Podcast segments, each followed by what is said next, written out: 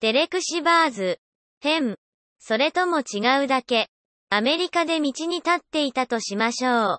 そこへ日本人がやってきて質問をします。すいません。この区画は何という名前ですか？何？ああ、こっちがオーク通りで、あっちがエルム通り、これが26番通りで、向こうが27番通りです。それで、この区画の名前は、区画に名前なんてないですよ。名前は道についていて、道の間にある名前のない部分が区画です。彼は頭を混乱させ、がっかりしながら歩き去るでしょう。今度は逆に日本のどこかの道に立っていて、誰か近くにいる人に聞いたとしましょう。すいません。この道は何という名前でしょう。はい。向こうが17番地で、こっちが16番地です。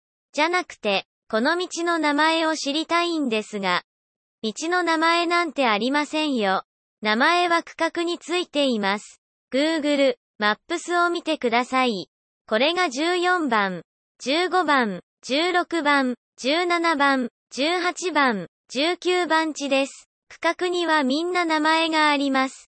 区画の間の名前のない部分が道です。それだと家の住所はどうやってわかるんですか？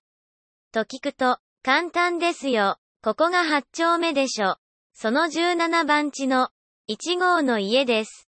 少し歩き回ってみたけど、家の番地が順番になってませんでしたよ。そりゃそうです。建てられた順に番号はつきますから、この区画で最初に建った家が1号になります。2番目に建てられたのが2号。3番目の家が3号。簡単です。わかりきったことでしょう。これだから私は時々地球の反対側を訪れるのが好きなんです。自分たちが意識せずに仮定していることや、その逆だって正しいものであり得ることに気づかせてくれます。例えば中国の医者は、人を健康に保つことが仕事と考えられています。だから健康なら医者にお金を払います。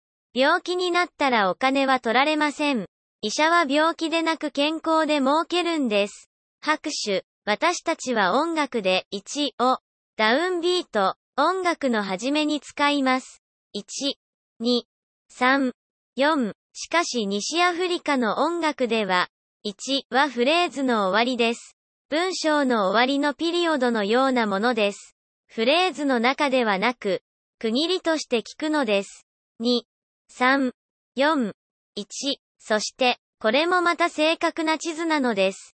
何であれ正しいことの逆はまた正しいという言葉が、インドにはあります。